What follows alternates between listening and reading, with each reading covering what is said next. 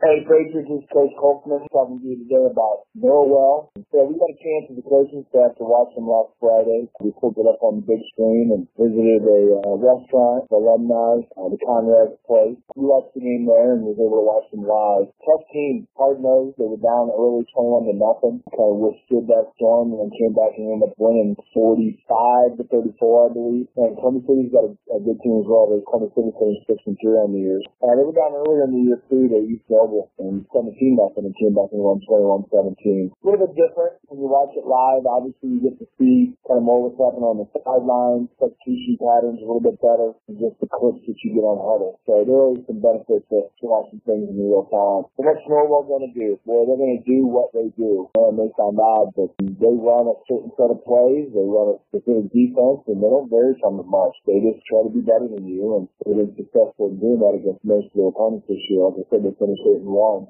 Um, what we do, we're gonna we're gonna change things up a little bit. I don't go into too much detail on that. We feel like we've got a little bit better formula now. We're in better places, attack them in ways to try and get some first downs, be better on first down, and then obviously um, keep them out of the end zone. So, uh, without too many details, that's kind of the general game plan. Um, I it's hard to play team twice in, in the year. That's something that's been that um, any more than it is to play them once. I think it definitely gives you an advantage. I want to say you get some film on, you play them early, and you play them again late. You get more film and see a little bit better idea of who they are and what they do and what they want to do in certain situations. Um, if anything, we play catch them. You want to catch them looking ahead. You want to catch them off guard. You know, the first round of playoffs and then the end tournament is those where you have the most uh, upsets, first and second round. We're going to catch somebody, now's the time. Until next time, Patriots.